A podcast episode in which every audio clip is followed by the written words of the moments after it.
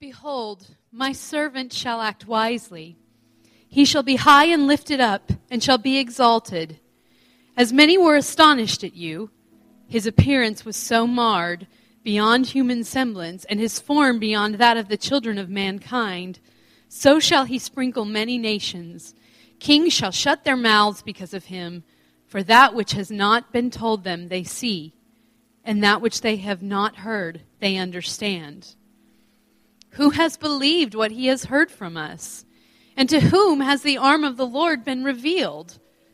For he grew up before him like a young plant, and like a root out of dry ground. He had no form or majesty that we should look at him, and no beauty that we should desire him. He was despised and rejected by men, a man of sorrows and acquainted with grief. And as one from whom men hide their faces, he was despised, and we esteemed him not. Surely he has borne our griefs and carried our sorrows. Yet we esteemed him stricken, smitten by God, and afflicted. But he was wounded for our transgressions. He was crushed for our iniquities. Upon him the chastisement that brought us, upon him was the chastisement that brought us peace, and with his stripes we are healed.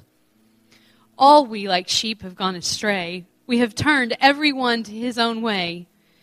And the Lord has laid on him the iniquity of us all. He was oppressed and he was afflicted, yet he opened not his mouth. Like a lamb that is led to the slaughter, and like a sheep that before its shearers is silent, so he opened not his mouth. By oppression and judgment he was taken away. And as for his generation, who considered that he was cut off out of the land of the living, stricken for the transgression of my people? And they made his grave with the wicked, and with a rich man in his death, although he had done no violence, and there was no deceit in his mouth. Yet it was the will of the Lord to crush him. He has put him to grief. When his soul makes an offering for guilt, he shall see his offspring. Now from the sixth hour there was darkness over all the land until the ninth hour. And about the ninth hour Jesus cried out with a loud voice, saying, My God, my God, why have you forsaken me? And Jesus cried out again with a loud voice and yielded up his spirit. And behold, the curtain of the temple was torn in two from top to bottom, and the earth shook, and the rocks were split.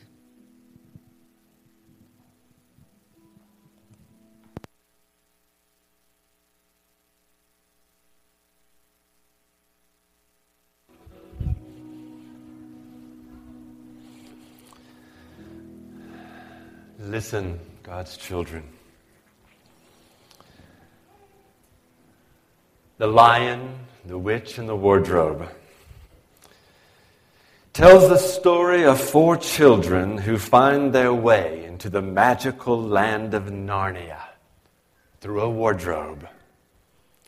While there, they discover that the land is under the reign of the White Witch, who makes it always winter, but never Christmas.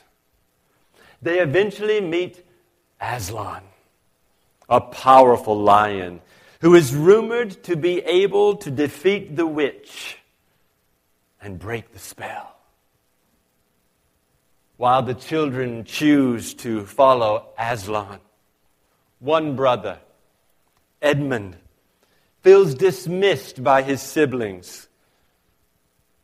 The White Witch finds him alone one day and convinces him to join her side of the fight, thinking that the White Witch will make him a prince and he will rule over Narnia and, and rule over his brother and rule over his sisters, and trying to convince himself that the witch is on the right side and Aslan is on the wrong side.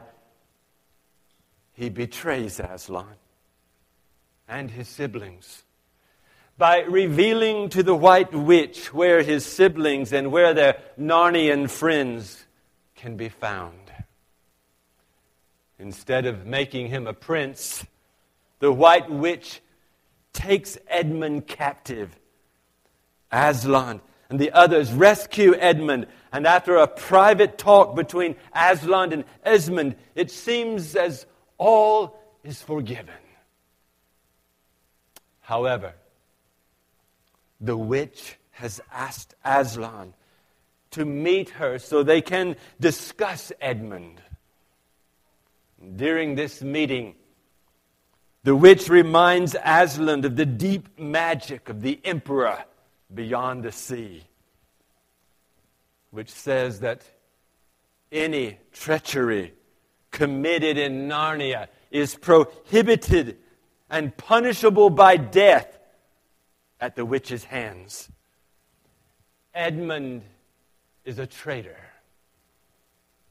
so he must forfeit his life to her. You know that every traitor belongs to me as my lawful prey, and that every treachery I have a right to kill. And so that human creature is mine. His life is forfeited to me. His blood is my property, unless I have blood, as is the law. As the law says, all Narnia will be overturned and perish with blood and water. Aslan admits that the witch's words are correct. He then calls the witch aside and has an intense and private discussion with her. When it is finished, the witch looks elated, and Aslan appears gloomy. Aslan tells everyone that the witch has renounced her claim on Edmund's life. And that night, Susan and Lucy worry about Aslan. And so they do not sleep.